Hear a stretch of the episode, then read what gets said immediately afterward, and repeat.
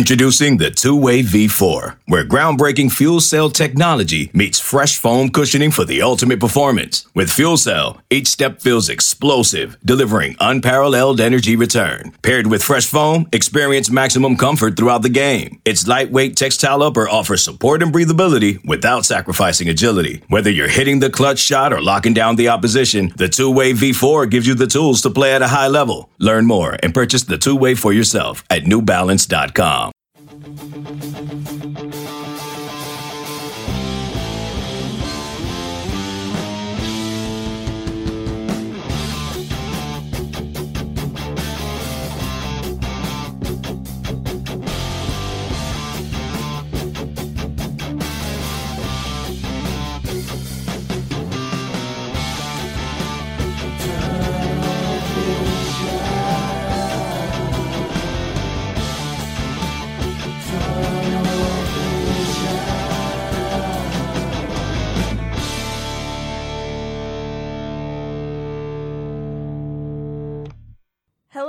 everybody, and welcome to Tunnel Vision, a show brought to you by USCFootball.com. I'm your host, Keely. Joined by Ryan Abraham and Shotgun Spratling. Shotgun and I are straight from USC. We got to see USC's Wednesday practice, so we have all the news and notes. We didn't do instant analysis, so this is like a, a duo type thing, but we have a fun show to talk about. Why? We've seen fall camp. We've seen five practices from the Trojans, so we'll get into that as Ryan put fall camp bonanza. Yes. Uh, and then we'll talk about the coaches poll. USC was ranked, and then we'll talk about basketball. Ryan, are you? I even put that this? in there. That's Wow. okay. Five Ryan, star I'm, commit. I'm really proud of you. You can talk about a five star commit. We're not going to spend a lot of time, but you can start about a five I star think commit. that's notable enough. Yeah. Yes. Uh, as always, if you want to talk to us, call us at 512 Tunnel. Our intern Micah is standing by. We love hearing from you guys. You can also tweet at us, hashtag Tunnelvision. You don't have to put our handles at all. Just put hashtag Tunnelvision and I'll be able to put it up on the screen. Uh, so be sure to do that. And wherever you're watching, YouTube, Facebook, and I believe whatever the Twitter form of Periscope is, uh, we can see your comments and questions. And we love hearing from you guys. So be sure to do that. We'll get to your questions halfway through this show. Uh, but guys, like I said, we're officially in real camp, I guess. We're we're officially in real football. I know last time I said it was off season. Now we're in the season. Five, Full on. Five practices in. What do you think? Yeah, full on. It's been crazy. There was one day off on Sunday, but we went Friday, Saturday, and then it's just been boom every single day. Um, you know, Keely and Shotgun were out there today. I stayed in the studio, set up the show, and did some other stuff. But we've you know we've had five people out there at times uh, from USCFootball.com and the practice field. So we're interviewing everybody we could talk to. We got to talk to a lot of the new players yesterday. We've heard from Clay Helton a couple times, offensive players, defensive players. So we got a pretty good idea of what's going on with this team. You know, they had the spring football. There was a full spring. It's first time, you know, since 2019 because of the, the pandemic last year. They've had the full off season. Everyone's talking about the PRPs and the strength and conditioning coach with Bobby Steiner and the boys and how, you know, much of their bodies have changed. And now you get to see them actually practicing. We got position battles all over the place. Who's going to be the backup quarterback? So lots of really interesting storylines. And the fact that we were able to talk to guys like Korey Foreman and Ceyair Wright and uh, Keontae Ingram, a whole bunch of new guys that we just haven't talked to before. That's been fun too.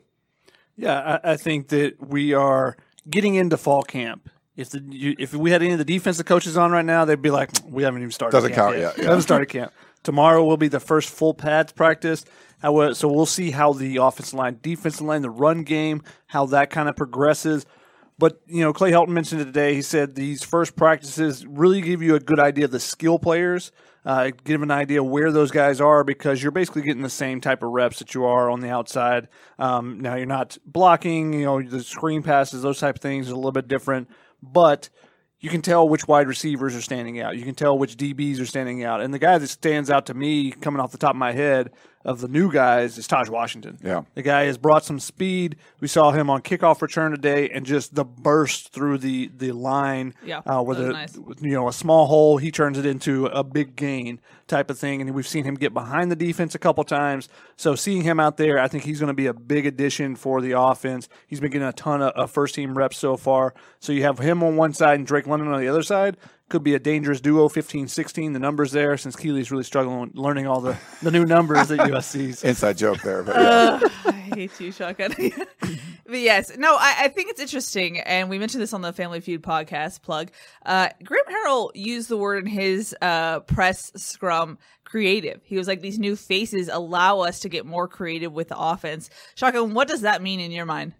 It means that there's the potential of trying to exploit mismatches. And I think that one of the things is that in the past, you've had now Tyler Vaughns versus Michael Pittman versus Amon-Ra St. Brown are different types of receivers. However, it's been we've had two big receivers, and we're going to use that the smaller guy in the middle as far as Amon-Ra St. Brown, and then we're going to use Drake London in that tight end role uh, and split as a split out tight end, and you know be able to to run him down the middle of the field. Well, now it seems like with the weapons that they have, the different body types, the Malcolm Epps, the Michael Trigg, you can use those guys in that Drake London uh, uh, type of scenario, or you know, you can use Drake London there. Yeah. You can move Drake London outside. You can have him inside. He's making a ton of plays, by the way. He's the he's definitely the security blanket. You know, Yeah. sometimes at the tight end or something, like if any of the quarterbacks are like, uh oh, I'm in trouble, where's 15? Exactly. That's the first thing you need to learn when you step on campus as a new quarterback is okay, in, if I get in trouble, where's 15? Let me throw it up that Yeah. way. Where is he going to be on this play? Just so I don't even have to look in that direction. I'm just throwing it up blind. He's probably going to come down with it. Um, and you see his importance. He went up and made a catch again over three people yesterday. Came down, banged, you know, banged on the ground pretty hard, and was, you know, got up a little slow, a little gimpy, you know, just, you know, bumps and bruises that you get during practice. And immediately Clay Helton was by his side, like, hey, and I'm sure the conversation went something like, hey, Bubba, let's make sure we're not getting hurt in practice. We need you. You're too, you're too important to us. Yes. Um, but to see how quickly Clay Helton was beside at his side, checking on him, tells you the importance of a guy like Drake London. But with him, he can move in and out.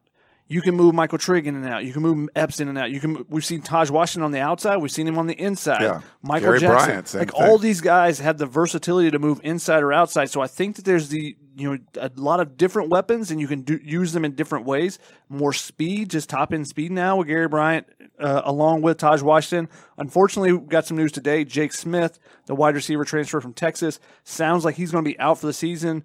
Uh, we didn't get confirmation from Clay, but Clay said you won't see him out here this year. So that I'm assuming that means that Yeah. they were getting a second opinion on a potential surgery on his foot. It sounds like that he's going to have that surgery and it'll be season ending. Don't have confirmation yet, but that appears the way that's going to be going. But he was another guy that was going to add some speed. But you got Washington, you got Gary Bryant, so you just got some different skill sets that you can add. Now, if they use them in different ways, they rotate them, they can potentially do that, and they can create mismatches with motions or just you know putting multiple big guys on one side or multiple quick guys on one side. There's different things they can do. Let's see if they actually do that when once they get in game preparation and stuff. We see some of that creativity. That's what one of the things I'll be looking for that first and second game of the season. The crazy thing is, when you look at this wide receiver core and losing guys like Amon-Ra St. Brown, losing guys like Tyler Vaughns, your number two guy, you think going in, the former five star Bru McCoy, he's uh, he's suspended. He's not around. They haven't recruited the position anywhere near as well as they have in years past. There wasn't like five star guys coming every year.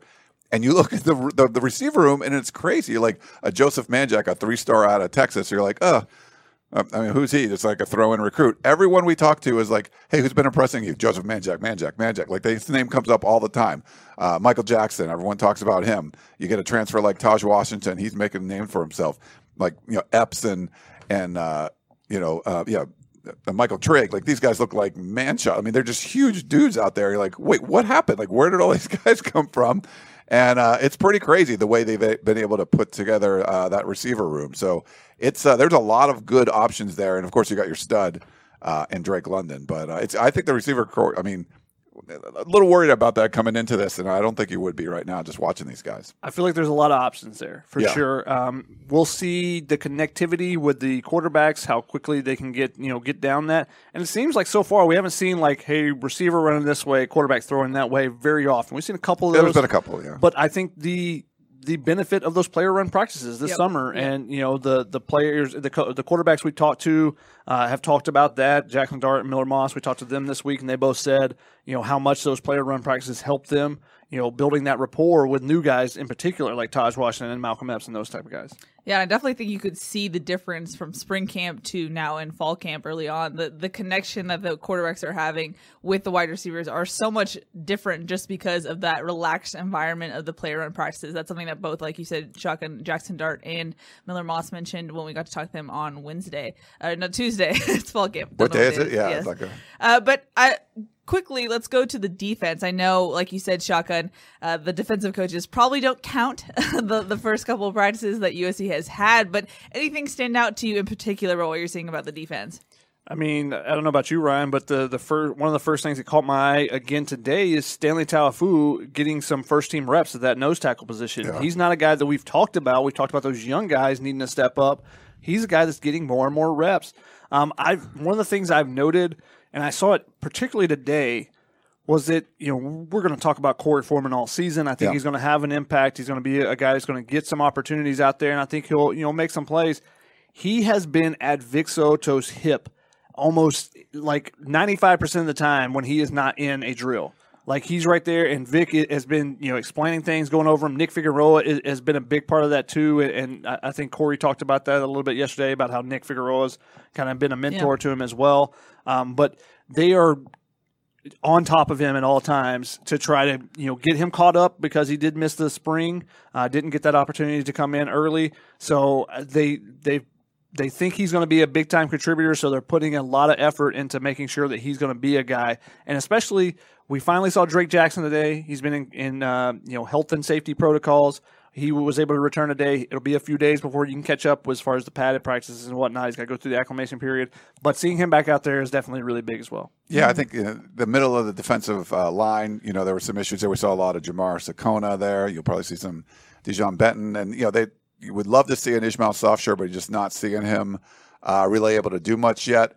Um, it's interesting at the linebacker spot because you know Solomon Tuliaupupu is not you know out there, and uh, Jordan Iosefa is not doing anything at all, still recovering. But you know guys like Raymond Scott, I think, are using this as an opportunity to make a name for themselves, and we're seeing Ralen Goforth uh, play well, Kana'i Mauga, and then the secondary, I don't think you got to worry about. And you know, Shotgun was teasing Keely about uh, not knowing some of the players' numbers and stuff. Because you know, when we do, you're in the summer, usually you're watching and you get to know everyone's face because no one's wearing jerseys. Then when you start practice again, you got to learn everyone's numbers. A lot of new numbers, a lot of number changes. Yeah. And I've never seen a secondary. This deep. Usually, there's like four or five guys that remember. You're like, wait, there's 14, there's 27, there's 20. Like, there's a whole bunch of dudes in the secondary. Like, man, there's a lot of guys that can play. Uh, one of the guys, 23, uh, Josh Jackson, I got to talk to earlier in the week. Uh, you know, he switched over from the offensive side of the ball. He was getting first team reps. You know, Isaac Taylor Stewart missed a couple practices because the birth of his uh, first daughter was great, but he's in there with Chris Steele uh, getting first team reps. And two, three down the you know the second, third team guys. You're like the third team guy, he could start. Like there's a lot of guys that it's a very deep secondary. I wouldn't be as worried about that. The you know the interior of the line and the linebacker that you got to look at where there's some bodies missing, but there's some guys I think stepping up and playing well. And mm-hmm. speaking of the cornerbacks in particular, we've seen them rotate. We've seen Josh Jackson get those first team reps. We saw Isaac Taylor Stewart, who's you know catching up with the acclimation period. He's you know in in shells right now with them. It'll take him a couple days before he gets to full pads, but he's been in there getting first team reps. We've seen Ceyair Wright getting some second team reps. So we've seen some rotation as far as who's getting those reps, and that's one of the things that I talked to Chris Steele earlier this week, and he said about Donte Williams is that your spot's never secure. You've got to go out and earn it every single day. And I think that's what you're seeing. You're seeing that. But you talk about the bodies that are with that defensive back group. You look at the safeties, just so they're separated. You have a safeties coach and a cornerbacks coach. And you look at the safeties and you go, that could be the DB group. Right there. There's exactly. so many of them. It's true. Like They- you're watching the drills, like, wait, is that all of them? Nope, that's just the safety. Yeah, you see the cornerbacks are off on another part of the field, and you're like, oh yeah, there's still another half over there. You know, there is a ton of bodies there, so that competition is going to be, you know, is going to be really tough. But the veteran guys right now are, you know, especially at the safety positions. When you got Isaiah Pola-Mao, who's going to be there for sure. Yeah. He's a veteran leader. He's you know doing everything. We've seen him on the sideline coaching up some of the younger guys as well. But Chase Williams, Greg Johnson, I think those three guys are going to be your starters. I mean, they you go through drills and every single drill they know exactly what they're doing. Yeah. They're going through it. Now, can some of those young guys can they work their way into a rotation? Can they just make so many plays that you have to get them out there? That's a possibility. You know, Calen Bullock is a guy. Unfortunately, he's banged up a little bit right now. It looks like a hip pointer, um, but you know, he's been getting some first team reps. Greg Johnson missed a day of practice, so he was a little bit behind the acclimation. So Calen Bullock got thrown in there at the nickelbacks. So you're going to see some of those young guys. They're going to get a couple of opportunities, especially on special teams. And if they continue to, to prove themselves over and over, that's going to be the big thing for them. I think they'll work their way into a rotation as well. A lot of talent in the DB group for sure. Yeah, it's Donte Williams, it's Craig Naivar. They're recruiting, they're great recruiters, and I guess they're getting a few extra numbers. I mean, covering the Pete Carroll teams, the def- the uh, defensive backfield was never this deep. Like he was always he had good D- DBs, but you know after the first you know three four guys, you didn't have, like this is huge groups of guys for both the the safeties and the corners. Mm-hmm. Ryan, you alluded to this, but Todd Orlando uh, basically confirmed on Tuesday, I believe, that it is a three man race for that inside linebacker grouping. Uh, Raymond Scott is actually getting a chance to to see if he can get a starting spot. I mean, what does he present as an inside linebacker? You know, he looks bigger to me. I think he's been helped by uh, the you know the Bobby Steiner and the boys. I think someone I think commented on Facebook that I was. Uh, You've adopted the I've phrase. adopted that, or maybe it was on YouTube. Sorry about that, but yeah, like you know, I like I like shotguns uh, phrasing there. But I mean, he's. I think when they're you know, availability is a very big part of playing football and playing college football, and there's just been some guys that have been more heralded, uh, you know, more stars when they're being recruited. They just not have been available. And I think with Raymond Scott, he moved down from like the safety spot. It sort of was like, okay, you know, we'll see what he can do. And I think he's fully adopted. You know, he's he's embraced uh, being a part of that competition. And you're if you're watching practice, you know, we get to see him out there. They keep you know switching. You know, there's first team, there's second team. Um, it's funny. Todd Orlando lines them all up on the side of the field, and they kind of do a track start to get onto the field. Uh, and then you're like, oh, Raymond Scott's out there again with the first team, and he's just been. I think he's making the most of his opportunities out there. And there's for Todd Orlando, he's a linebackers coach. That's a position that, especially in the early part of last year, that was underperforming. They just weren't making the kind of plays that you you know you had big names out like Palaye, Noah Tote, and stuff out there. So I think he's he wants to make sure that that linebacker group plays well because he takes that personally. And uh, if a guy like Raymond Scott's going to be one of the hardest workers out there, I think he's going to get a chance to to show it on the field. Yeah, there's been some talk about how how much he did in the summer and how that really boosted himself in or boosted him into that competition. Uh, so he's got a great opportunity in there. Uh, Ralen Goforth and Kana'i Mauga, they've basically been rotating those three guys. How that shakes out, it, I think will depend on what they're looking for out of that position, and that might be determined by the nose tackle in front of them. Yeah. Because you know if they can play with one nose tackle, that changes what you need from your you know your middle linebackers. If you need to play with two, that change you know so it may be schematically there may be some adjustments made based on what's in front of the linebackers as well. And so you know we're watching that group in in particular really closely. Unfortunately, Ishmael Sopsher hasn't been able to be a full participant yet. However, you know he he started the first day, did some individual work couple days after that, we saw him kind of get back down a little bit. He was in flats. He was back in cleats today, did some Okay. more individual work, so that's a positive sign. We're going to keep an eye on him, obviously, because he's a guy that we think can jump right in the mix, especially with the, you know a ton of young guys that don't have much playing experience. Uh, it should be an interesting battle throughout camp. Now, dipping into special teams just quickly, Shotgun, you made this point earlier. It's interesting. We know who the punter is, we know who the place kicker is, but we don't know who the returners are necessarily yet. Who have we seen back there so far uh, in practice? I mean, Gary Bryant has been a consistent back there. However, he's a little banged up right now with a hamstring issue. Definitely a concern there for me because that's something that cost him part of his spring time as well. Uh, Clay Helton said today he's day to day, and anytime with a speed guy, hamstrings are always a concern. But he's been the you know the pro, the most consistent guy as far as a returner. You've seen Taj Washington, Keontae Ingram, um, you know Katie Nixon. So it's interesting they've, they've you know mixed and matched both just pure speed, guys Yeah. like Taj Washington and Gary Bryant, as well as guys that can make the first guy miss. So I don't know if, if they're going to do a combination of those. You know, if you want a running back that can potentially block in front of a speed guy, I'm not exactly sure, but I, we're still seeing you know four or five guys in the mix right now. So I don't think that battle is really uh, finished or anything yet either. Yeah, we've seen some Michael Jackson. We've Mm-hmm. seen some Ceyair Wright back there, and you know, I, Michael Jackson's been like he's been kind of an up guy for Taj Washington at times for like for some of the kickoff return stuff. Um, so yeah, I mean, I, there's a lot of options there, but it's been like kind of the Gary Bryant show when he's when he's healthy. He's been the the, the number one guy. It looks like. Alrighty, we actually have a couple callers on the line asking questions about fall camp, so I'm gonna get to them. First one is our buddy Dave from Iowa. Hello, you are live on Tunnel Vision.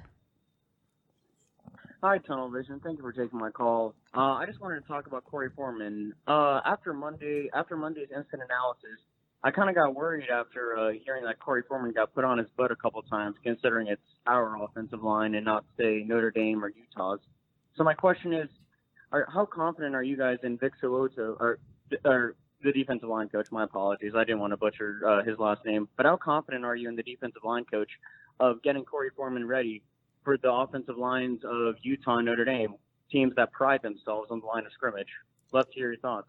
Thanks, Dave. And you got his name right, Vic So'oto. Yep. Yep. Uh, very good. I know if, if USC people were kind of getting it wrong uh, when he first uh, was hired in there, but I wouldn't be that concerned. If you look at Korey Foreman, he's not the biggest dude in the world, and he's just got to, you know, he's wasn't a spring guy. He didn't get to go through a lot of that stuff. Um, I, if you if your third day of practice in college and you weren't put on your butt by an offensive lineman, I'd be worried about the offensive line more than anything. And I think that's kind of what he's saying is that this isn't, you know, the USC offense line is known for that. But these both times that he was, uh, you know, was not back like that were from pulling guards from the opposite side, um, which is tells me he's trying to process everything. So he's looking, he's trying to read everything, doesn't see the blindside block coming.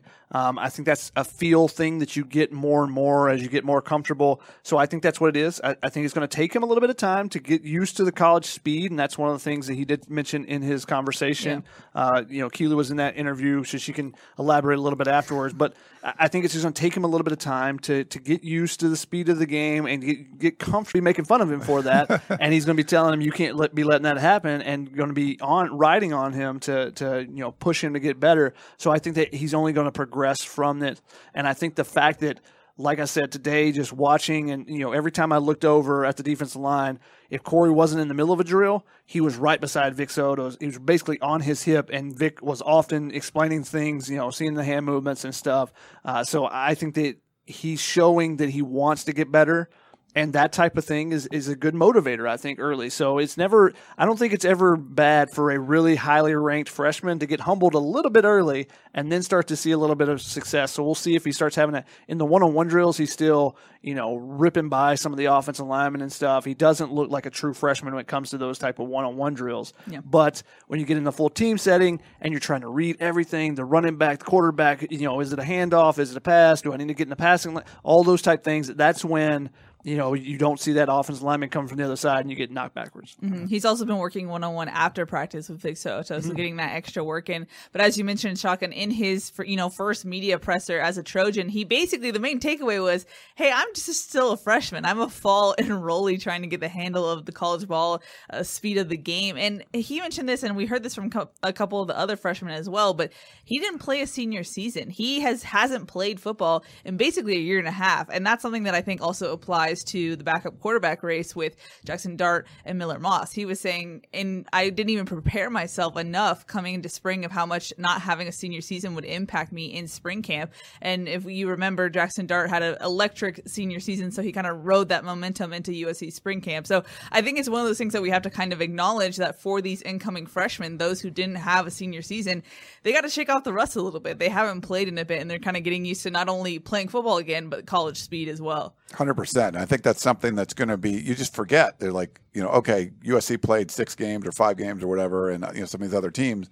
But for the high school players who are in California, they didn't play at all. And we, you know, a perfect example. Most of them did. Most of them. Some but, of them, like Rayshawn, John, Davis and and Ceyair Wright, did get a couple of games in. So I think those guys. I think we've seen them actually a little bit ahead. And I think that's really just kind of shows you the separation for the guys who didn't get any time. Yeah, but like for a Miller Moss, he transfers high schools, goes mm-hmm. to Mater Dei trying to play, and he doesn't get to play.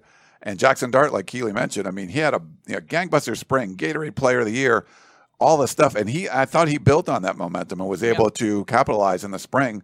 But if you want to be fair, I think Miller Moss has outplayed him in the fall, and that's given you know he hadn't played in like a year and a half, and you know throwing with your quarterback coach a couple t- days a week is not a, a, replacement for getting out there and putting pads on and uh, having defenders in your, your receivers' faces and things like that. So he's worked, you know, Miller Moss worked through the PRPs over the summer, got some better chemistry with some of these guys, and I feel like caught up to a Jaxson Dart and his, you know, I think uh, if you check out RJ Abadi has been doing some great work on the quarterback stuff uh, up on USCFootball.com, but Miller Moss was kind of known as the accurate guy. Now he's throwing the ball down the field more. He seems to be more confident and it's just getting more reps. And you know, all those high school players that didn't get a chance to play, I think this is a you know an opportunity. If you played in the spring, over the summer, and now in the fall, at least you're getting some your feet, up, you know, under you. Yeah, so that's definitely something to, to note with Korey Foreman. It's been almost two years since he's played in a, in a real game. Now he he did some you know some club team stuff where they did have some padded games and stuff. Not the same level of competition. It was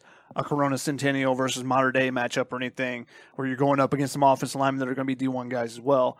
So it's going to take him a little bit of time. But I think exactly what you said with Miller Moss. I think the confidence is there. I, I think that he said that he didn't expect to be you know to have as much rust basically when he got to there in the spring. And I think that hurt his confidence a little bit. Yeah. I think it took him a little time. And then Graham Harrell said that you know he challenged Miller Moss to don't always check it down.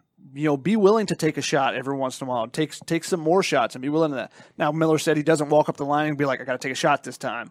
But he, he's you know trying to push the ball down the field more. I think we've seen that from all the quarterbacks. Yeah. You know, Slovis is pushing the ball down the field. Drake London's making a number of catches. Taj Washington, you know, just getting some guys down the field and you know testing those DBs. So I, I think that you know if that continues to be the case and that follows through in the game plans, I think that's going to push those safeties back, especially if you get a guy like Taj Washington that hits one or two of those. I mean, he had a 92 yard catch against a top 10 team in Cincinnati last year. He had three 100 yard games. All three of them were the best three opponents that they played um, at Memphis. That's why he was he had the most receiving yards any freshman in the nation. Um, so this is a dude that can play, Yeah. and he's showing it already. And if you if he hits one of those early, even if it you know if it's in the San Jose State game, he hits one of those. That's on tape for the next three opponents. The safeties now are playing a yard back, a two yards back, just to make sure we don't get beat over the top. Yeah. Let's make them make five or six passes rather than one big Taj Washington play, and that's going to open up that underneath stuff a little bit more as well. It's something that I think that they it should have been implemented a little bit more in the offense in the past couple of years. But I think with Taj Washington and if Gary Bryant gets healthy, they can really do that. Yeah. Let's go to our next caller on the line. It's Brandon from Minnesota. Hello, you are live on Tunnel Vision. Hey guys, uh, how are you guys doing today? Good. Good.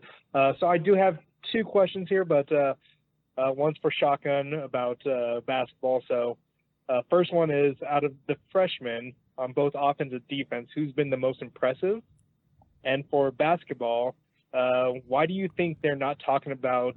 Um, uh, dang it, I just Evan Mobley. Sorry, uh, Evan Mobley. Uh, they're talking about Jalen Green and Cade Cunningham more than him. Do you think they're underrating him?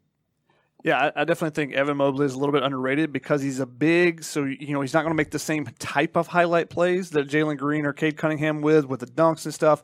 Uh, but he's going to throw some dunks down like he did on Oregon in the in the Sweet 16. Um, he's just he's he does so many things well that it doesn't all get noticed. I think so. You know, when you fill up the stat line really well across the board, but you don't have you know 50 points but you put 25 points up, you put 12 rebounds, you have three or four blocks. He's going to just fill so many things. And partly it's also that he's playing for the Cleveland Cavaliers in its summer league. So you Yeah. know, take take it with a grain of salt. If he comes out during the regular season and he's you know dominating for the Cavs and the Cavs are playing pretty decent, I think you're going to see he'll start getting a little bit more hype there too. Yeah. I'll let you take the the offense defense. Yeah, so it's tough. So there's newcomers. There, you know, there's a lot of impressive people. But if you're talking just like, I mean, you could say true freshmen. You could say fall freshman. Um, I mean, the one on the offensive side, his name comes up a ton is Joseph Manjack. I mentioned before. Like everyone keeps talking about him. Um, he just looks really good out there, and just like he's he's able to get separation. He just seems to be open all the time. He's able to make tough catches. Uh, I've just been really kind of impressed uh, with what he's able to do. On the defensive side, I mean, as far as standouts early, like I like what I've seen from Ceyair Wright, you know, just playing uh, the cornerback spot. I think uh, Raesjon Davis, he's been he's been good. I mean, Korey Foreman's probably going to be the guy, but it's it's hard to do for a defensive lineman until you kind of put pads on. But I mean, Yeah. the, the the freshman, not necessarily just the fall freshman, but Calen Bullock is the guy that a lot of people are talking about. Just his versatility. He's put on some weight. He's still got to add some more weight. He's super super skinny still, um, but he's a guy that because of his versatility in that defensive backfield, he can play different positions. He may find himself on on the field even sooner because of that.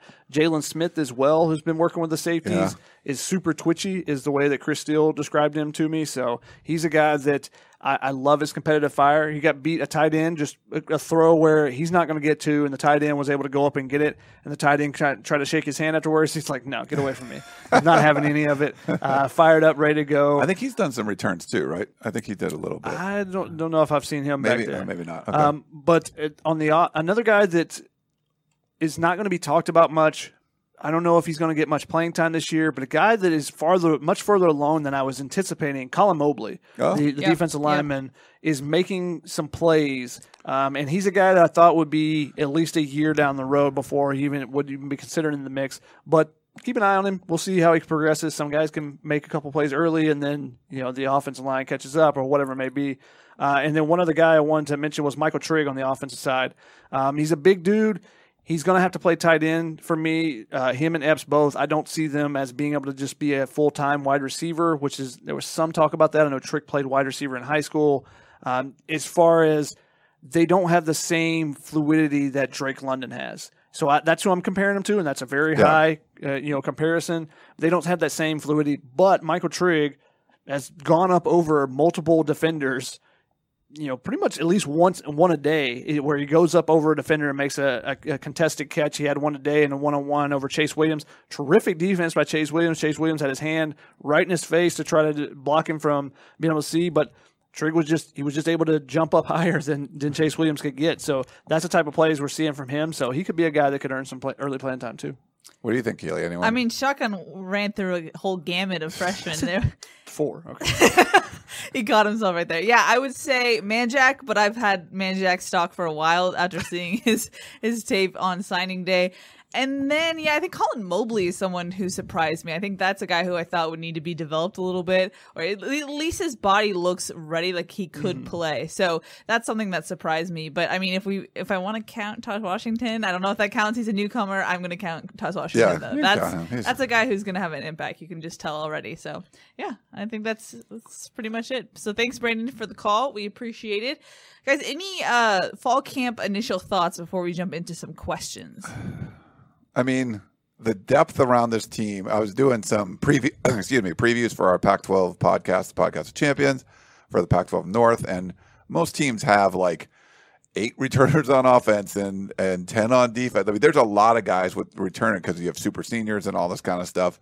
This is really a deep squad. There is a lot of bodies, a lot of uh, highly ranked recruits that are on the field for USC, and there's there's some thinner spots like the defensive tackle. I think Clay Helton mentioned that in like the very first practice, but it just looks like a much deeper group. Now, there's some guys that you, you don't want to get hurt because, you know, a Kedon Slovis or a, a Drake London. I mean, guys like that are just going to be so important to the overall, you know, the squad, but a lot more depth than we've seen at a lot of positions. So there's a, there's a lot of opportunities there, even if there's a, a rash of injuries. As long as it's not, you know, a couple in the same spot, uh, USC should be okay. Uh, the the thing that stood out maybe more than anything is one getting to see the players up close again, but seeing the families there yesterday. Yeah. You know, getting to, them getting to see their uh, their kids out there playing uh, is is a special treat because they haven't got to see them for a year and a half. Any of the guys, you know, at USC at least, the high schoolers coming in, you know, the parents were able to see, but you know, no one's been able to see their their their son playing out there. So I think it was great to, for them to be able to come back and be able to enjoy practice yesterday as well. I know we were watching for the physicality. Of course, we haven't seen full pads yet, so how much can you really answer this? But I feel like it's been feistier than I, I would have imagined just for the fact that we saw three fights when there were no pads out there. How are you taking the, the physicality? Because I know that was a question that we had coming out of spring camp where we saw a difference, but now it seems like at least is like carrying over a little bit in fall. Yeah, Shotgun asked uh, Clay Helton. I don't know if he quite understood the question, like in the first day about uh, you know mixing things up, like some of the things they would do that Oklahoma type of drill in the beginning of practice. We haven't seen that uh, yet. They've done some weird stuff. Yesterday, they had like offensive players doing tackling drills, and you know they kind of mixed things up a little bit. But first, you know, first day in full pads tomorrow. Do they start off with that drill? Do they start off with a bunch of people trying to tackle each other? Yeah. Um, that would be, you know, curious for me to see, but it's it's hard to say. We just haven't seen. You know, there's going to be limitations on how many. I think there's eight or nine full pads practices or whatever. Um, I want to see a lot of physicality in those, and we'll start with tomorrow and see if that happens. Yeah, I don't know if we can say anything about the physicality necessarily. I, I do think the offensive line is probably a step forward from where it was, just as far as they're opening up some holes on, on the you know for the run game. Now, wait till they get full pads on before we can tell. You know when defensive linemen are trying to cut through, and you know because everyone's trying to stay up right now. We'll see if it's any different uh, tomorrow and in the days going forward. But more than physicality, I think what we've seen is competitiveness, and I think that's where that feistiness is coming out. Ty Buchanan, the the freshman uh, Um, offensive lineman from Texas, t- two plays in a row today, got into not quite skirmishes, but had to be separated for, from some people. Um, he put, I don't even remember which walk on it was, but there was a walk on where he basically shoved him into the ground and then basically walked over him, and that started a back and forth a little bit. But Yeah. showing some uh, some competitive fire, and if your freshmen come in and do that, and like I said, freshmen are going to get put in their place a little bit. It's kind of, kind of like Korey Foreman did. Ty Buchanan, I'm sure, has been put in his place in some of those one-on-one drills and whatnot. But to respond and show that feistiness back, I think it is, is showing the competitive spirit of this team right now. For sure. Before we jump into questions, just a quick injury update. We got to talk to Clay Helton today, so that's more official than what we've been uh, at least seeing. Uh, he said that Gary Bryant Jr. and Darwin Barlow are day to day due to hamstring issues. Uh, Keontae Ingram, the running back, has a bit of an ankle issue. Uh, so, and, and we talked to Ingram yesterday. He said it was a bit of a scare on that play, but he's doing well. But he wasn't a full participant today. He was pretty limpy after that play, but yes, he looked he fine was. afterwards. Yeah. He was, but he was limited today. And then Malcolm Epps develops a slight turf toe during Wednesday's practice. Now, my question is hamstring issues, an ankle issue on a running back, and turf toe. I feel like those are all issues that can linger and have the possibility to kind of bleed into the regular season. Is there any concern at this point from you guys about the injuries to key guys? I mean, the big thing is Gary Bryant's hamstring because you want him to be a speed weapon to be used in the return game. So make sure you get that taken care of. And then Keontae Ingram, I think the way he was walking after practice yesterday, that he could have gone today. You know, if they were playing today, he'd been fine. Um, but knowing that there's a, pa- a full pad practice, probably like, hey, let's let's be easy on it today and let's try to get you back full strength tomorrow. So we'll see where he's at there. Uh, we have been missing a couple of players. Maninoa Tufono, Clay Helton said, you know, he's home with his family in Hawaii for some personal uh, reasons. Um, uh, Elijah Winston, we haven't seen him much. We didn't see Casey Collier today. So actually, uh, Mason Murphy, the true freshman, got some second team reps at left tackle as well. And that, that left tackle position is, is one to watch for sure. Clay Helton talked a little bit about it today, just the competition between Cortland Ford, Jonah Monheim, and he threw in Jalen McKenzie as well, saying that you know all three of those guys are getting some opportunities, and we'll see where that that kind of plays out. He gave a lot of love to Jonah Monheim Yeah. for what he's done in the offseason and taking a big step forward. But he also gave some love to Jalen McKenzie and said Clay McGuire has really done some nice things as far as cleaning up his technique, uh, his fundamentals and technique at the tackle position. So see if you know the veteran having the experience helps him in that competition as well. Chuck, and are you surprised at all that Jonah Monheim has kind of like his stock has risen as far as left tackle? He did get left tackle first team reps today. I mean, I will say, coming out of high school, I thought he was an interior guy and would just be a mauler in there. I'm a little bit surprised that he's been so good at the tackle spot. I didn't know if he would be long enough, but he has been really impressive when he's been in there. And he's another guy that has that tenacity that you know can be can be pretty nasty out there, uh, you know, in the trenches and whatnot. So I'm not surprised that he is is where he's at now as far as competing for an, a starting spot. I am a little bit surprised that it's at left tackle, at least Yeah. coming out of high school. You know what what I'd seen of him in high school, but from what we saw in the spring, you know, when, when they put him out there, I said, okay, this looks like it could work for for him as well. So uh, not surprised necessarily in, in that regard, but definitely from high school. Yeah, I thought Andrew Voorhees might get some run out there, but doesn't, I haven't really seen that We've yet. seen we saw him uh, taking some left tackle reps today in one on ones. Now I don't know exactly why they were doing that. There has been a lot of mixing and matching with the offensive Yeah. line. We talked about it on instant analysis uh, the last few days, but they've done some. You know, we've seen Cortland Ford, Jonah Monheim flipping back and forth between first team left tackle, second team right tackle. Talked a little bit about Collier and Murphy stepping in for him today. Um, but we also saw the last couple of days we've seen the first team left side matched up with the second team right side, and then vice versa hmm. with the next group of, of people. So you're seeing the mix and the match in there. So they're trying to find out. You know, Clay Helton talked about it today. We got to find the best five. Blah blah blah. But you know, it's, it's the same refrain Right, that any, right, right. any coach is going to give you, any offensive line coach is going to give you. But it's interesting that they're looking not only at the individual, all right, who's the best five just individually, but who's the best pairings that work together, and then you got to put it together and who's the best five that work together really well. Yeah. Because you, you feel like Brett Neilon is entrenched at the center position. He does a really good call, good, good job with all the calls and everything, and they're trusting him to do that. Now, can they find the two, you know, the two couples on the outsides that will work best with Brett Neilon to give USC a, a strong offensive line? Mm-hmm. It's like a couple dance partners out there. They Yeah. got to find who works best together. Be- because that's the thing. The guard and tackle, that's where your most communication. The the center is going to try to call out everything he can, call out every blitzer, but the guard and tackle have to communicate the most as far as the edge rushers. Who's going to, you know, does the tackle jump out to get an edge rusher? If he does, then that means the guard has to slide over. And, you know, there's a lot of communication be- between the guy beside you and the center, you know, is talking to everyone, but particularly on the outsides, that's who you're, you're dancing with the most. Uh, so you need to know what move they're doing so that, you know, you're not running into each other type of thing. Uh, and one thing I thought was interesting today, I asked Clay Helton, you know, how are you going to determine the left tackle? You know, what are you looking for? And the first thing he says is pass protection, pass protection, and keeping Kedon Slovis upright. Yeah. So those are, the, you know, obviously that's important in the pass protection, uh, but he knows the importance. They know the importance of Kedon Slovis, what he means to the team, and the fact that the fact that he pointed that out when you know Kedon Slovis's last two seasons have been marred by you know arm issues from injuries he sustained. He ended his freshman season with an arm injury, and then last year he just wasn't the same guy uh, because he was dealing with some arm issues, and then it got psychological for him as well. Well, speaking of Kedon Slovis, I believe we have a question about him on Facebook. Eric says, "How does Kedon Slovis' arm look?" Much. I mean, I you're not out there watching him throw and go, hmm, that's kind of curious. Why is that ball wobbly? I mean, he's he seems a lot more confident. He's hucking the ball uh, down the field. He's finding different receivers. Um, he looks like 2019 Slovis to me. I don't know if you guys feel any different.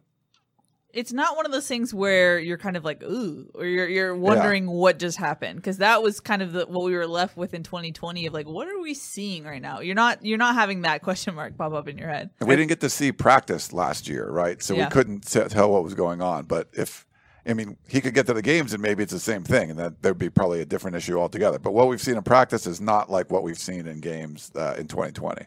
And even in the spring, there were a couple throws where you just went, "Ugh, that's not a very good throw."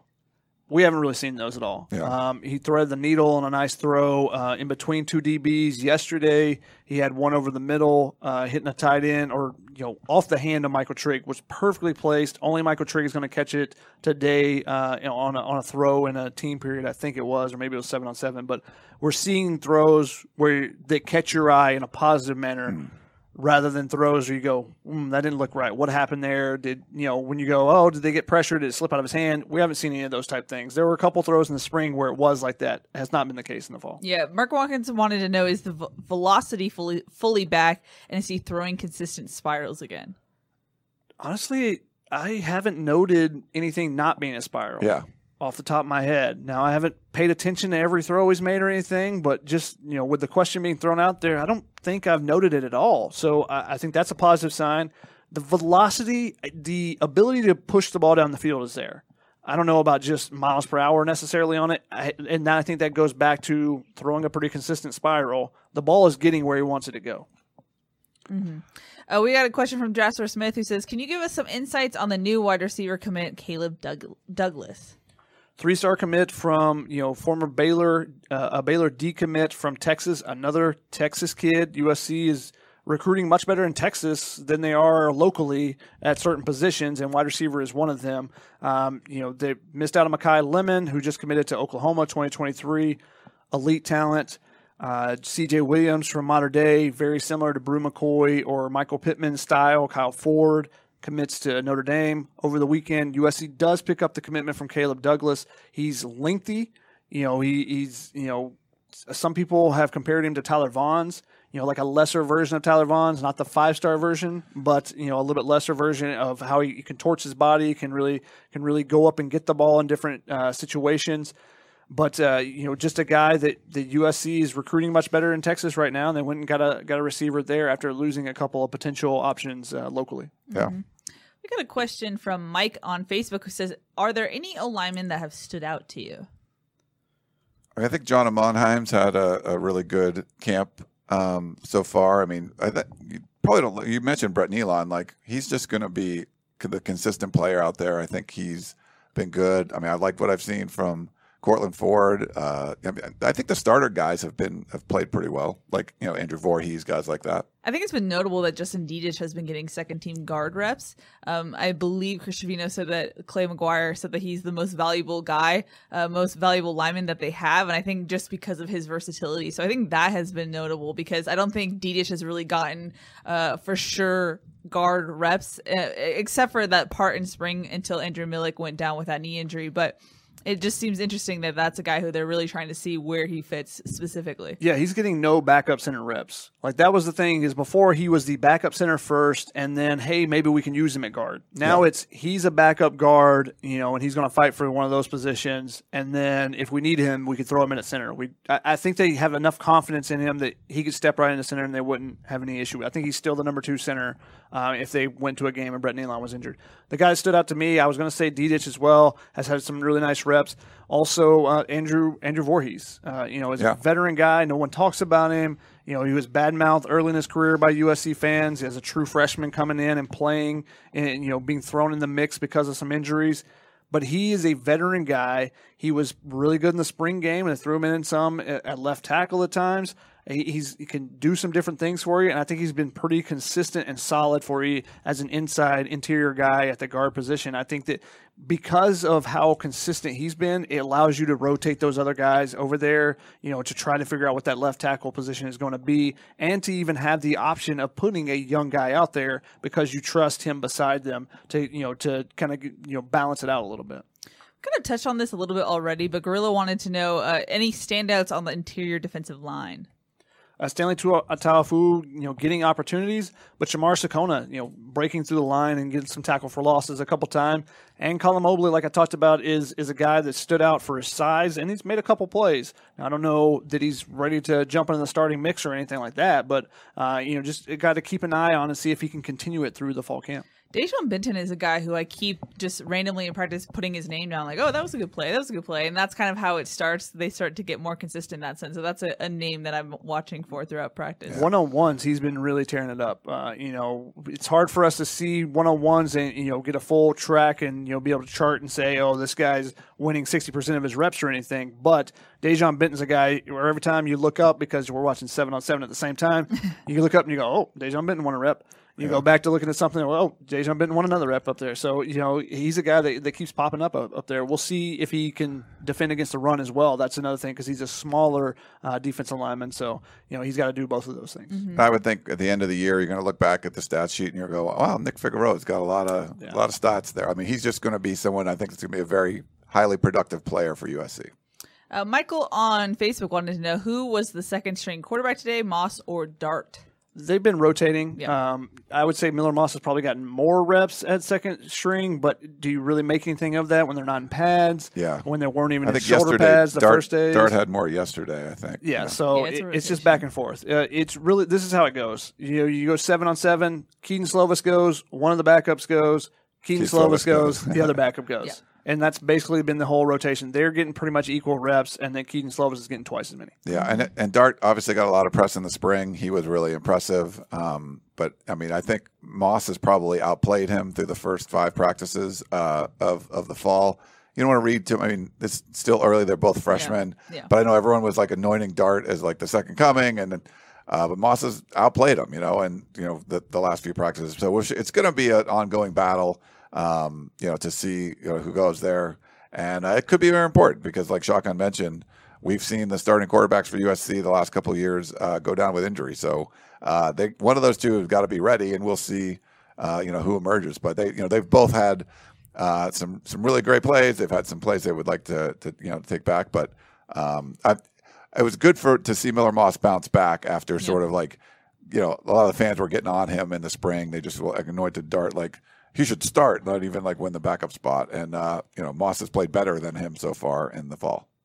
Yeah, it's just been a couple practices, but yeah, in the spring, people were like, "Is Miller Moss going to transfer?" Yeah, like, calm down. yeah, it's spring ball, and freshmen, and any any freshman's first camp, it's going to take them Yeah. a little bit of time. And he hadn't played in a year Yeah, and a half. yeah, Yeah. yeah. he, he wasn't Ricky Town in it, so you know, let's calm down with, with asking if he's going to transfer He's made it a verb. It's Ricky, is a verb. Poor Ricky, wherever you are, That, Ricky. that's sorry. when you get transferred, you know, an immediate transfer. But no, Moss is going to be in the competition. And I think Dart is going to bounce back, and you know, I, I think it's going to be a fun competition back and forth. And I'm curious what they're going to do with the first, you know, first uh, depth chart that they put out, and then the second depth chart, the Or- third. Is it? Yeah. See, so I said that yesterday, and Keely's like, they won't do that. I was like, I didn't say they One won't hundred do percent, that. they're going to do that. I did not say they won't do that. I was just saying you you phrase it as chickened out, and I didn't want to phrase it that way. So we won't get the depth chart until the week before Yeah. the San Jose State game. Yeah. Um, I mean, I, how much money or you want to put down that there's an night or? Like, I, you know, we'll we will anoint one or the other as the backup quarterback. we will do that for you, but I don't think USC will do that for us. That's essentially what Shotgun said on instant Yeah. analysis. yeah. We'll see. Uh, we got a question from Mark on YouTube who said, "Is Solomon Tuliaupupu practicing fully, or his, is he still limited?" He's still limited. He is in, you know, in pads and is going through the whole acclimation just like the rest of the team. He's in cleats. He's doing some running and stuff, but he's not in. He's doing some individual work and the individual position drills, but not in the team portions yet.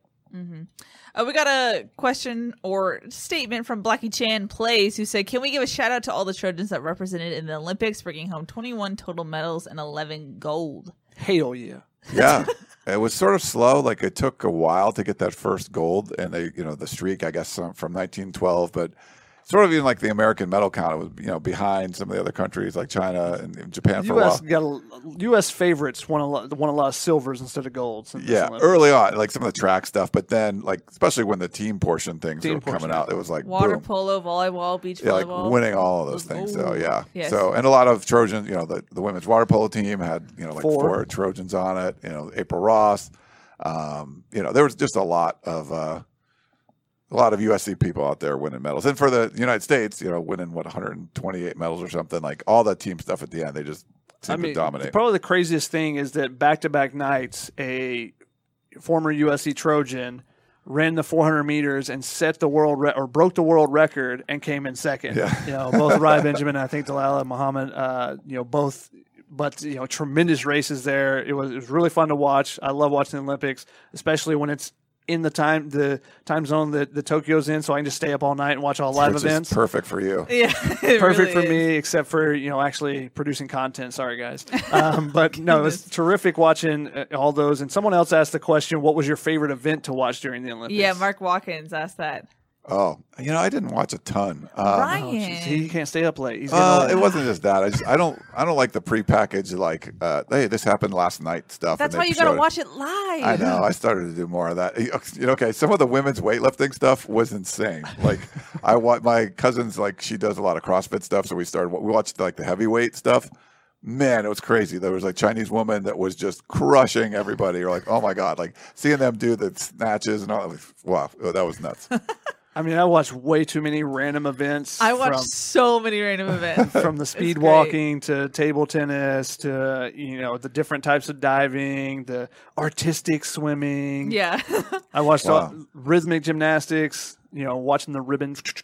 Oh, What damn, the I, watch, do, I didn't watch any of that stuff. David Woods asked me on the podcast of Champions today, like, if you had, like, you had to do a sport, like, what, like, right now, like, if you were the throne, you have to be an Olympian, you had to pick a sport, like, what would you uh, do? And he's like, you know, because I played a lot of volleyball, and I, you know, I played this morning actually, and it's like.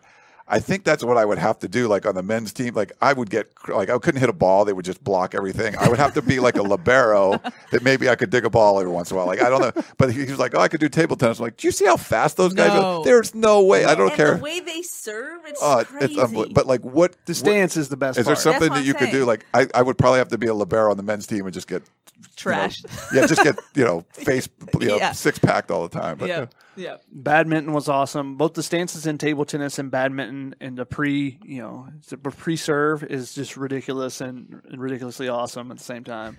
Uh, the the wrestler from the U.S. that basically pulled a two point point a two pointer in the last second to win Oh, the gold wow. medal was fantastic. There's a lot of great events. Uh, watch it, but what's the one thing you know you couldn't do?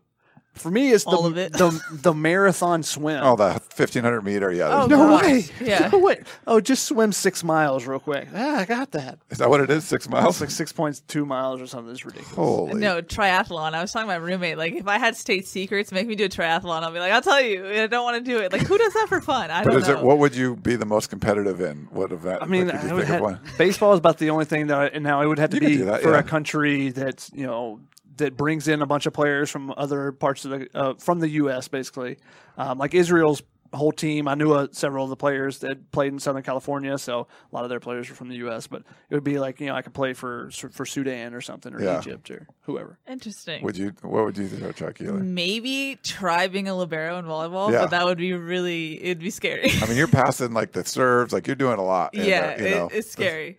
Archery, maybe. No, they're intense. So if you had to like there was another question like if you had if you had like three years to study uh, like to work on the sport i think archery might be one that you could get I mean, decent at like you're Geena never gonna Davis did it. Almost made the Olympic team. yeah like you're never gonna like i'm never gonna run like a 400 like if i'm not gonna swim like i'm never gonna grow enough to be like a basketball like but like archery if you tried it for three years like you might get pretty good at Or it I don't, skeet shooting. There was like a 58 year old, so it's like you don't get too. Oh, that would be old. one too, Yeah, so. I think you could do that one as well. Anyway, we should probably talk about Sorry. USC football again since it's the USC football show. Apologies, apologies. No apologies. There's plenty of Trojans that won medals, so congratulations to all those Yeah. Olympic athletes. Yes, there we go. We got a question from Jeff on Facebook who said, "With all the speed outside, will USC run more reverses and misdirection plays?" Maybe. I Yeah. mean, i mean it's uh we if they were running it right now in practice, we couldn't tell you. Yeah. right So, um, but it's not necessarily like trick plays haven't really been Graham Harrell's thing so No. far. It's not like they've thrown like wide receiver passes and stuff. So I don't think they're going to immediately just throw some things in. The only time where they did some more, much more creative things than their normal offense was when they were just completely out of running backs and they were doing some different things with Amon-Ra St. Brown, you know, popping in the ball in motion and, you know, bringing them into the backfield. But it hasn't been really like a, hey, let's run, you know, reverses stuff. I think they'll try to use the speed in a different way that fits within the offense. They tried to pitch one to like Gary Bryant when they were like backed up in your own end zone. Remember that one? That was a kind of a weird one. Um, my Alexa's going off. Uh, yeah. So, uh, yeah, we got to turn that thing off. Keely, Keely, you should remind me to turn that thing off. Okay, of course it's my fault. Yes, uh, we got a question from Adler who said, "Outside of Keontae Ingram and Vi Malepeai, which other running backs are standing out so far?" I've loved uh, Darwin Barlow. Um, I talked to Mike Jinks about him. He loves his first step. He's got a, a great burst uh, for a 215, 220 pound back, probably 5'11, maybe he's 5'10, but he's a bigger back that can really kind of hit the hole quickly. Jinks seems to really like him. Just watching him out there, you're like, yeah, dude, he seems like a legit dude. Just like when we watched in the spring and you saw Keontae Ingram, you're like, yep, he can play. You know, the first time you see Barlow, I'm like, yeah, he looks like he can play. And he was, uh, uh, you know, coming in from TCU. Now he got uh, he hurt his hamstring a little bit. He looked uh, pretty limpy when he came off the field. It was like running. A, you know, he broke away on a run and then just had to pull up lame and uh, get helped off the field. But he's someone that looked really impressive to me. I thought Kenan Christon's looked looked good. He's got a burst for sure. Like you see in some of that speed. I think he wants to get himself in the mix. Even like a Brandon Campbell. Like you know, he, he's probably forgotten uh, a lot of the guys, but the true freshman. Uh, looks like he can play too. I mean, they got a bunch of backs that look like they can play, but Jinks wants to pick two, so uh, it'll be interesting to see how that goes. Did you want to throw in Quincy Jountti because you basically named all the scholarship? Right? I running did all those, backs, so- go, yeah, yeah. Uh, I But that, that is the thing. We have seen, you know, we've seen signs from everyone that all these guys can play. Um, how are they going to use them? That's going to be the big question mark. I mean, we've seen Kenan Christon break through the first line of defense and just be gone. Yeah. Uh, you know, no one's catching up to him. Um, are you going to use Darwin Barlow as your short yardage guy because he's short and stocky, or you know how exactly are you going to play it out? We'll see. You know, they did a lot of mixing and matching the past couple of years. And that's what Jinks says he wants to get away from. He wants to have you know the two guys, and that would seem to be Keontae Ingram and Vi Malepeai. But remember, running backs get hurt every single year. Every running back gets hurt. Yes. At least you know you know sprain an ankle, get an ankle twisted up, just like Keontae Ingram did yesterday. You know, a, a defender came in, basically did a gator roll and rolled his ankle. It's going to happen. So your third, if you're going to do one A, one one B, then your third guy needs to be ready to go too. yeah. Mm-hmm. Mike on Facebook wanted to know, with all the depth at defensive back, do you think that will help special teams? Definitely. Definitely. I, I think that linebackers and defensive backs are your best special teams players most of the time. Uh, now you need that crazy guy that's that's a fullback or something, the some of Anuku that's chasing down and running through any wedge or whatever. But as far as being able to chase down the field on a punt or a kickoff return and be able to break down in your stance and make a tackle, those are the type of those are the positions you really want. Now on the other side, as far as the returns, you want to have some you know some tight ends and stuff that can do stuff, and they got a lot of tight ends this year too. Yeah. So I think the special teams not only from I know Ryan is really high on uh, on Sean Snyder and going to you know be able to improve the special teams, but I just think they have a lot more assets Yes. on the special teams this year as well. You know, potential players just because of the extended depth at some of the positions that they have. Yeah, that full DB room is going to help. You're going to see some gunners. You're going to see some guys that are just like, whoa, where'd that guy? So maybe someone that was like third or fourth string makes a big name for himself, uh, making huge plays on special teams and finds their niche in the team there. Got a question on Facebook from Sergio who said, with all the negative talk about the offensive line, do they have the ability to turn it around and actually be a solid group? Yeah, I mean they have they have the ability. Um, I mean, there's enough starts among those guys. There's going to be some younger players mixed in. Uh, you have an offensive line coach that's going to actually be running the the system that USC is running. Will they is the big question, but they're certainly capable of it. Yeah, I think with the experience you have in four of those five positions, you feel like this group should be able to take a step forward. Will they? And especially for experienced guys that didn't have that, you know, didn't have a spring camp, didn't have a summer, didn't have a true fall camp last year to get better moving into three of those guys moving into new positions, um, you know, from the, the previous starting lineup. So I, I think that they should be taking a, a step forward. Now, how big is that step? Can they run the ball when they want to run the ball and when everyone knows they need to run the ball? That's going to be one step. The other step is can you protect Kedon Slovis? Those are the two main caveats of, of determining how big, how much, how much they've improved from the previous years. A Dog's Life in Portland wanted to know, do you think there might be any last minute transfer portal additions before the season starts? I mean, you never know, but probably not at this Yeah. point. Also because enrolling is tricky in that sense. Yeah, this sort of past that window. We thought there might be a left tackle portal guy, and there that I hasn't mean- happened yet. But I guess that was a lofty goal, but yes. yeah, That's like the the most coveted gold in the in the treasure map or whatever uh, of the transfer portal. But uh, you know, and USC, you know they they put two first round picks at left tackle the last two years. I think they're they're going to have to do what they have with what they have right now. Um, so the the transfer portal, there could be some guys for some reason that you know fall camp of another place decide I'm not getting the run I expected or getting to a, a tiff with their their coach and decide to enter the portal. So it's not out of the realm of possibility. But like Keely said, the enrolling and the fact now maybe somebody's on the quarter system, something like that, but the enrolling becomes much more of an issue once you get into fall camp. We got a question from hip hop lover John who said, anyone standing out at safety other than Isaiah Pola-Mao? So I mean, Chase Williams, I think, has played uh, well back there. Um, you know, unfortunately, Michael Trigg posterized him, I guess, today. so, uh, but you know, I thought he's been playing well. Uh, but just the whole secondary as a group. I mean, it's just been. If they run the second team out there, you're not like, oh wow, this is a this is a mess. Like no, like there's two, three deep at all those positions. You're seeing guys play well. Yeah, Chase Williams was the guy I was going to say, but also Calen Bullock, like I talked about a little Yeah. bit earlier, just the versatility. And I think he's taken a big jump from the spring where he was playing cornerback at some point. He was playing nickel back. He was playing safety. So he's moving around a little bit. So I think he, he's got that versatility, but now he's been, you know, uh, practicing at one spot at that nickel back spot. And he, he's been, you know, taking a big step forward, getting some first team reps before uh, he had the, the hip injury yesterday. Tyree, Tye, sorry, Ryan said, "Is USC a big enough brand to have their own TV network similar to Texas with the Longhorn Network and Notre Dame with NBC? And could we see that in the future?" So what we've learned in the past month or so is the big brands are what's important in college football and not the conference affiliation. So Texas and Oklahoma leave the Big 12 and it's a sinking ship for sure. There's just you got some great team. I mean, Iowa State, you know, beat Oregon in the bowl game. Uh, Oklahoma State's been a top 10 team. You're, you know, Baylor. There's a lot of teams TCU they're not in big markets. They're not big draws, and they're just they're not anything without the Oklahomas and the Texases of the world to sort of legitimize them. And I think for a team like USC, it's the only one in the Pac-12, the only brand in the Pac-12 that could stand on its own. And uh, there's, you know, I think Pete Thamel wrote about this with Yahoo that you know USC and Texas would have the ability to do some kind of independent thing.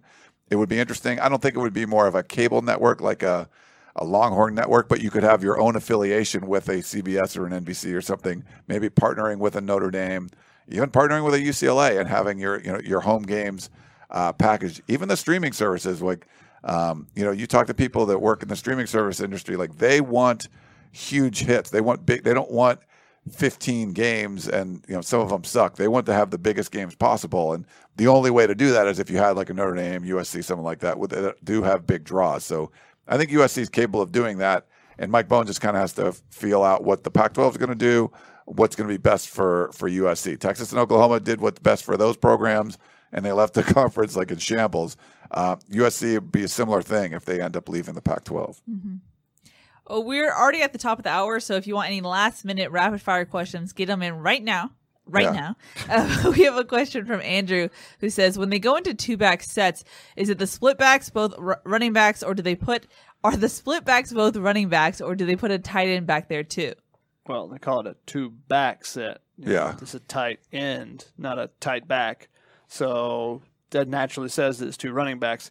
Um, but you know, we can't discuss exactly where everyone's lined up. What USC has done in the past, there hasn't been a tight end in the actual backfield. We've seen a tight end be used as an H back, which is you know basically it, a step back from the offensive line, a step in front of where the quarterback and running back would stand, and usually right inside of the the tackle. So, but you know, those are schematic things that we're not allowed to necessarily talk about. But when Clay Helton has said they have run some two back sets and done more of that, he's referring to two backs. Yeah, You don't have to be uh, a little I'm- sarcastic. Hey, but semantics we're not are allowed to important, talk like strategy and Yeah, stuff yeah, either. yeah. So But semantics are important. Andrew also wanted to know if the San Jose State uh, game was on Saturday, who would be the starting wide receivers?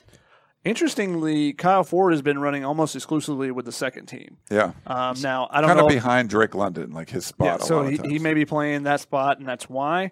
Uh, Drake London is obviously there. Taj Washington, I think, is definitely there. And then I think the third spot's kind of up in the air. yeah. You know, one guy we don't ever talk about, but has been producing and constantly, you know, catching balls and one on ones is John Jackson III. He has. You know, he's making a ton of plays, and I don't know where exactly they see him slotting, what position. Uh, I don't know if they think, you know, again, and this goes back to the versatility they have with their weapons, Trigg, you know, or E- um, Epps in that you know big tight end slot, you know, slotted out. You know, there could be some different things they could do. So if they are they going to use three true wide receivers? Are you going to use one of those big guys as a wide receiver? You know, there's some different things that they could do. But I think that Washington and London so far are the only two guys that have really kind of locked in spots so far. Now Yeah. that that could definitely change over the process. Out, I'm talking about Washington. London's his spot's locked up. Yeah, before before Gary Bryant got hurt, I think he might have been close to that too. But we'll see. And again, I, I think it comes down to what do you want? Do you Yeah. want two speed guys? Do you want two big guys? Do you want you know there could be mix and match. There might be some rotation and stuff too. because Hopefully, there's some rotation. They got enough weapons that they should be rotating. if Joseph Manjack's on the bench the whole game, there's something wrong. You know, you got, they got to either get a lead and let him go out, and he's going to make some plays. The thing is, cornerbacks don't come off the field. You know, if you have good cornerbacks, they don't ever come off the field. You know, if you, Chris Steele and Isaac Taylor Stewart, if they win the, the spots, they're they're probably not coming off the field. Olaijah Griffin last year, Iman Marshall, uh, Adoree Jackson, those guys don't come off the field. But if you're a wide receiver and you can put somebody, okay, you put you know Kyle Ford out there and he runs a 40 yard sprint, and you take him out, he gets a chance to catch his breath. The cornerback doesn't. I don't Yeah. see why you wouldn't rotate and force and you know push the you know push the boundaries with that as much as you can and try to tear, uh, tire them out. That's the whole thing with the air raid and the speed uh, that the Chip Kelly had was partially we're going to tire out the defense. So rotating is part of that. We got a question on Facebook from Demario who says, "Haven't heard too much about Liam Jimmons." He's just been pretty consistent. I Yeah. haven't really noticed him positive or negative right now. Um, not really like mauling over people necessarily, and not getting beat a bunch. Of you know, there goes that. You know, that's the guy got beat. Um, so I, usually that's a pretty good sign for a guard. You know, especially when they haven't had the full pads on. The full pads. Now you get a guard and you pull out and you get outside and you hit somebody. Then it, you know, you notice it a little Kinda bit more. out, yeah. Um, but but usually when you don't notice the guards or the center much, that's usually probably a good thing. I think he's getting the first team reps at right guard, I believe. Yep. Right? Yeah. So Yep. We got a question from Coley that says USC is sell- selling alcohol for the first time since 2004. He said Keely was five years old. It's false. I was not. Uh, what was the preferred? What is the preferred spirit, beverage, and food combo on opening game day? Ryan, he wants to know from you. Uh, f- food and beverage. So, like, Yes. if you're what they used to do at the Coliseum, I mean, there was there was mostly beer, and there were you could get some wine uh, sometimes, but uh, they actually have pretty good food um, choices there now. There's food truck options and stuff. I would say, if you end up at the Coliseum. Uh, go run by one of the food trucks, see what the best ones out there. Even the lobster roll one's are really good. Um, I'd go with the food truck, unless you're in like one of the sweet things, and they have some cool restaurants and stuff inside in the new uh, tower. And then it's probably just going to be you know beer everywhere. I don't think they're you know if they have some cool choices, they have some IPAs or something. You know, try those out. But they're probably going to be like fifteen dollar beers. You know, if you the Rams games are pretty. You, know, you go when the Coliseum at the Rams game stuff, they would have oh it's like a twenty dollar Miller Lite. Like oh great, you know.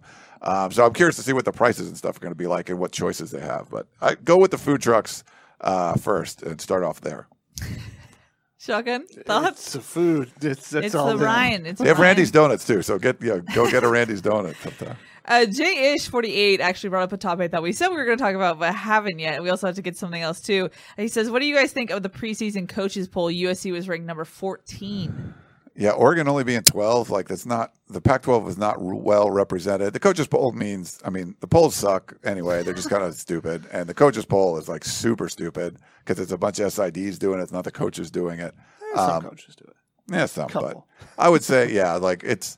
Uh, I mean, the Pac-12 with the COVID stuff, you know, with like Stanford got some uh, votes because they went four and two last year, but they were not a four and two team. It's it's just weird. So I, I wouldn't put a whole lot of stock into that one. But you know, that's where USC usually you get them ranked. It's like, oh, it's USC. They got a lot of talent. Eh, they got to be in the teens somewhere. You know, put, put them there.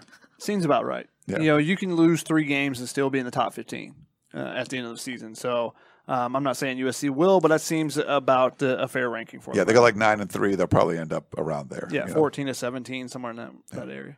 We got a question from Josh on Facebook who says, "Any more news on Arizona State? Chris Hawkins is on leave. Uh, Chris Hawkins is on leave. What else have you heard? Not that the NCAA has said that they will speed up cases. Yeah, so now they have three assistant coaches on leave. Uh, Prentice Gill, you know, two people that were at USC, Chris Hawkins, um, you know, young, energetic coaches that didn't have a whole lot of experience. They're getting uh, a real run at being an assistant coach. They were great recruiters. I just have a hard time picturing that those guys were the mastermind of bringing a bunch of dudes in on COVID. I think they were acting uh, on behalf of Antonio Pierce and everyone above him. I, to me, this is just going to be. These are the first couple dominoes.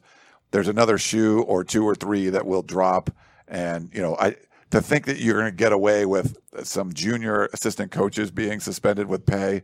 It, it's not floating with me. The only question is how. When is this going to happen?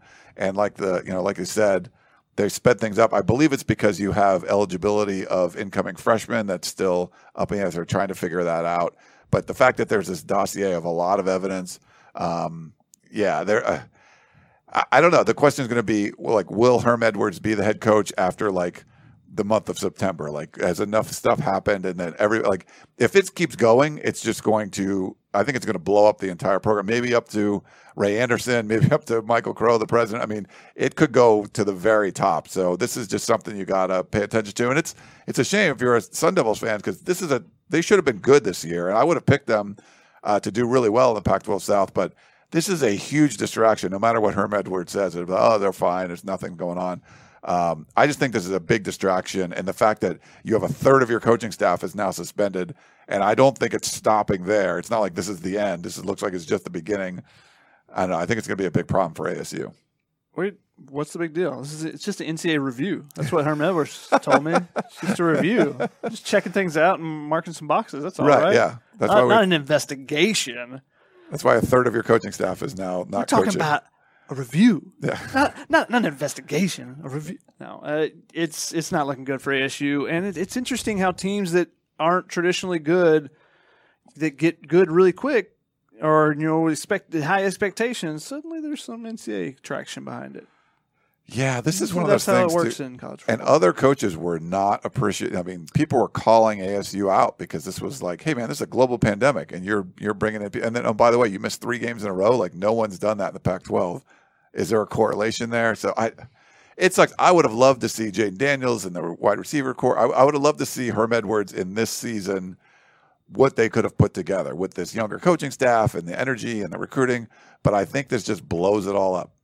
You know, it's hard to picture them still gonna having. try, but it's not the same. Yeah, sure. it's yeah, it's like this train that's like the, the wheels are starting to fall off. You're just, but you're still like barreling ahead. We're like we can still go real fast. And it's like well, we just lost the caboose, and uh, you know the, the you know the, this this bolt's gone, and you're like oh we're still going to hold it together. It's like trying to hold it together, but I, uh, I it just seems like it's going to be one of those cartoons that everything just falls apart. And there's a guy like holding the steering wheel, sitting on the train tracks by himself, and uh, I don't know if it'll be Herm Edwards because if this if it all falls apart, he's going to be one of the guys gone. Analogies by Ryan. Look at that. You like that visual? Just go Yeah. go watch a Bugs Bunny cartoon. You'll sure you see that sometime. Mr. One is on YouTube said, Did they even read our comments here on YouTube? Yes, we do. Uh, we got a question from Jeff on Facebook who said, What do you think about Reggie not getting his Heisman back? Yeah, sorry. And sorry, what was it? Uh, was it Jeff? Who said the comment on YouTube? Sorry. Uh, Jeff did. yeah, Jeff. Uh, so for we have our the system that puts up the comments on the screen. For whatever reason, the YouTube one it wasn't working today. So But we're I've- reading them. Yeah, but Keely's been doing a great job of reading them. I've been putting up the Facebook ones, and she's reading this. Shoddy's assistant over there. Yeah. So you want to answer the question? Oh, I'm sorry. Now I forget what the question was. Reggie and his Heisman, Ryan. Yeah, it's pretty funny when you see it like the, the lawyers and stuff going back and forth. The Heisman kind of punted to the NCAA. The NCAA came back and said, "No, we're not going to restore anything." And they, you know, they have no power. You saw what happened with the Baylor thing today. I think enough pushback from legal teams. They had to settle with Todd McNair. They spent millions and millions of dollars on that lawsuit, and they had to pay him out. Um, so I. I'm kind of optimistic that that's going to happen. Uh, you know, his law- uh, the fact that Reggie cares now that their lawyers are getting involved, he's been reinstated. I think now it's going to put enough pressure on the right people that we'll see him get his Heisman back at some point. I don't know. Maybe I'm being uh, naive, but I think it's going to happen. What do you think? I mean, I thought the NCAA did what they probably should and say, no, we're not going backwards because then you just open up a whole can of worms. And then if Reggie wants to push it forward with the lawyers and stuff, then you figure out the answer. But Yeah. the initial response is, no, we're not going back because now we're not dealing with SMU. We're not dealing with blah, blah, blah, blah, blah, everything else. You know, it's been in, in the yonder years in trying to figure out how everything, try to pieces, pieces everything out going forward. Yeah, if the if the lawyers, I mean, the lawyers are going to be good. They'll probably give the NCAA an out where they can say, "Oh, here's what happened. Why? Okay, so we're going to reinstate it," and then everyone's happy. And you know, it's it's stupid. We go to the practice field and it says six Heisman's on. Like USC should put it to seven. Like he, we all saw it. He won the damn trophy. So put the damn I don't know why USC put it up is. there. I they should. They, you know, I don't know why. Maybe they're waiting if Reggie returns. So who knows? Yeah. We'll see. Uh, Mark Watkins has a great point. He says, "Do tra- trains even have steering wheels, Ryan?" Uh, that's a good point. I think so. yeah, They have, I'm what, sure. it's just like lovers and stuff, just like go forward. And, yeah. you know. In Ryan's world, they do. I think Uh, the cartoons they probably do. Like, you're like, why do you have a steering wheel? Yeah. Randy had an interesting question on YouTube. He says, uh, with Gary Bryant, Courtland Ford, Jamar Sekona, Parker Lewis, Josh Jackson, Jonah Monheim, Tuli Tuipulotu, and Kobe Pepe set to contribute this year, should we reevaluate the 2020 class? Very interesting point. Um, yeah, I mean, there's more contributors than we would have thought for sure uh, from that class.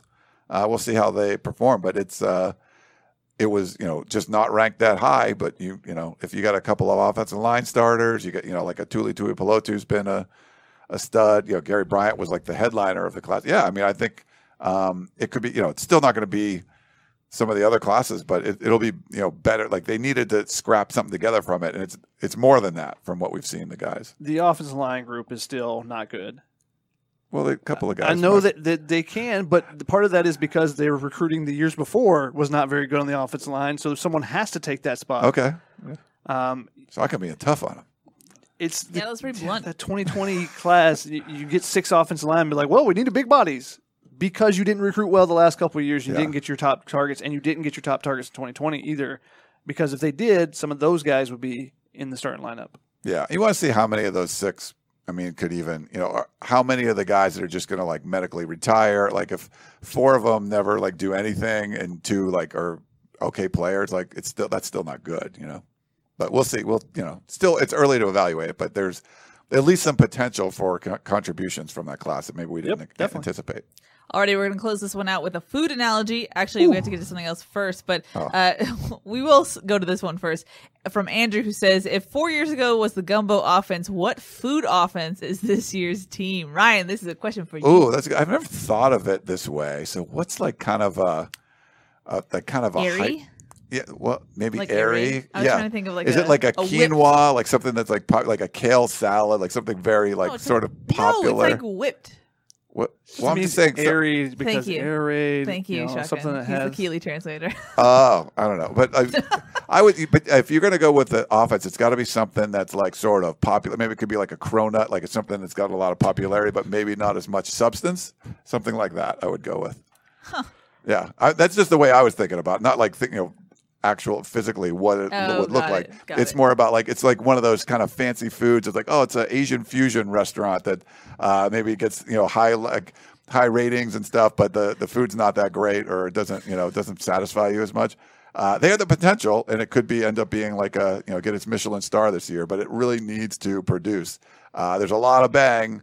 I mean, there's a lot of uh, you know bling, but not as much bang uh, as far as like yards and stuff, and not points. So they need to score a whole bunch of points. They need some 50 point games, shotgun. A lot of 40 point games. So the Ryan analogies. yeah, so far it's it's been uh, it's been like you open up the you get in the airplane you open up like oh that looks pretty good in the menu and then you get the food and you're like yeah that's not not the same thing oh yeah. Like That's you watch the a air- commercial for it, and it's not the same as that's when you what order. the air, it has been so far and because it's in the air air raid Okay, I like the airplane thing. Yeah, it's like that. Oh, that double cheeseburger looks awesome on the commercial, and you go to Carl's Jr. Like that's not that good. It's like small and kind of like what what happened?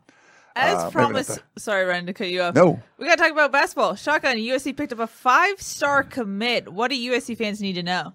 Johnny Wright, uh, you know, continuing the pipeline of very talented big men that USC has been able to recruit, continuing the pipeline with Compton Magic, which is the AAU team, uh, the EYBL team that you know produced the Mobley brothers, produced Onyeka Okongwu, that Eric Mobley, the assistant coach, was coaching on at one point. So continuing that pipeline is really good. Also, he's going to Sierra Canyon this year, which is a school where has produced a number of talented players. Obviously, um, even more importantly, like Marvin Bagley, Ziaire Williams, um, these guys that USC's been in the mix for, but haven't been able to you know get over the hump to close. Um, and, and they got you know one of the top point guards in the in the nation right now, top ten, top fifteen guy that's going that's committed to UCLA as well. So getting in there, that's never a bad thing. You know, just getting your foot in the door, kind of with like, hey, we finally got one of the commits here, uh, and see if that kind of spawns anything there. But the big thing for USC is another quality big man. Now he's going to come in and he's not going to be Evan Mobley. Let's calm that down before anyone tries to think that he's not going to be Evan Mobley. He's probably not going to be Onyeka Okongwu. He's going to be similar to Onyeka Okongwu as far as he's going to be a, a junkyard dog type of player. He's going to get a ton of rebounds. He's going to play some defense for you. Where is he going to fit on the offensive side? I think that's something that may come in year two or year three if he stays that long, um, where you know his game just continues to develop. Can do some different things. But that's one of the, the most interesting things. And I've got a future impact story coming out. Talk with Brandon Jenkins, Jenkins, the twenty four seven national uh, recruiting analyst, about you know where what does this say about USC and what USC's recruiting efforts is and he told me that one of the things he's hearing on the recruiting trail is that big men realize that USC runs their offense through their bigs and that is very attractive to a lot of big men around the, the nation so that's one of the reasons that USC is staying in the mix with some of the big name big men around the country. I mean, Chet Holmgren who was the number one player last year. USC was one of his you know top five, top seven teams as well. So they're getting their foot in the door with a lot of these teams, and what they've done. Both with Onyeka Okongwu, who's a guy that they didn't necessarily like, he's going to touch the ball every possession, but the offense, you know, he helped spawn the offense and do some different things. Evan Mobley obviously was touching the ball every possession. You can he's can pass and do that. Isaiah Mobley's going to do the same thing this year. He's going to be the center, the focus of the offense. They're going to run it through him, and they got some other guards around him, adding Boogie Ellis and some other pieces. The freshmen they're bringing in that are really talented as well. So it could be a really fun team to watch. It won't be the same as having Evan Mobley because of what he does in the defensive end, how well he can pass and do all the other things. But I think it's going to be a really intriguing team as well. And then when they add Kijani Wright next year, after they probably lose Isaiah Mobley to the draft next year, I think he steps in and becomes another big body player for them that can, you know, can defend and rebound. And if you get some offense from him, because he's got a nice looking shot as well, nice looking jumper, great form, shoots free throws really well. Still going to take a little bit of time to develop at the college level, but I think he's a guy that's only going to continue to progress because you know he had, had a long time off during COVID. And during his announcement today uh, that he did on Instagram Live, he mentioned that you know one of his family members I think had COVID, so that made his break even longer. He couldn't you know he couldn't participate in some of the things that were happening this summer initially. So, but a big pickup for USC, first one in the 2022 class. And anytime you get a guy that's a five star that I think is in, in listed ranked number eight right now for uh, in 24/7 Sports rankings, that's a big time pickup. Yeah, like know, the top power forward, right? I top power forward in the nation right now, and he's a guy that is more than likely going to college. He's not a guy that's probably going to go to the overtime elite or any of those, uh, the G League or any of those. I think he's a guy that ends up at college. So big pickup for USC. Alrighty, gentlemen. Any final thoughts before we wrap up this show? Uh, good stuff. Make sure you check out all the content that's going up at So much uscfootball.com. We talk every single freshman that that you know the newcomer that talked uh, yesterday. We have videos up, full videos of all of it. Um, Ceyair Wright, make sure you check that one out. Just he's so good on camera. Obviously, he's an actor, and uh, the fun, maybe the funniest thing he said to me, like I asked him if they, the guys were teasing him because you know he comes in, he's he's in a big movie. All this, you know, his teammates watch Space Jam too, and he's like, oh, he's in it, and they just gave him crap about being a bad basketball player, and he said. You know, we filmed that two years ago. I got a lot better since then. So apparently, he's worked on his hoops game because he was in that movie. But great kid. Uh, he's going to be someone that you're going to watch at USC for years to come. Since Ryan's promoting one of his stories, I'll promote one of mine. Uh, I wrote about Taj Washington yesterday, so got a chance to talk to him. Um, I think he's going to be a key element for this offense this season, and talked about the different things he brings. And what I thought found was interesting is he said, "Yeah, I bring spree- speed. Everyone kind of sees that." He said, "But I also bring a veteran mentality." Now he's a third-year freshman, so he has some experience. He played as a freshman in four games and was able to redshirt his true freshman year, and then last year the COVID year, like I said, he was you know led the nation in, in receiving yards for a freshman. So I think he's going to be a big time contributor. So check out what he had to say about what he thinks he brings, and calling USC a wide receivers paradise. Ooh, Ooh, a wide there you receiver's go. Well, paradise. check out all the videos we have down there. I'm just trying to click be trendy and say click right there. Uh, we have all of our, our videos that we talked to the newcomers up and ready for you guys to watch. Uh, so thanks so much for watching. Be sure to like and subscribe and do the full outro here. Uh, Yeah. but that's Ryan. That's Shotgun. I'm Keely. We'll see y'all next time.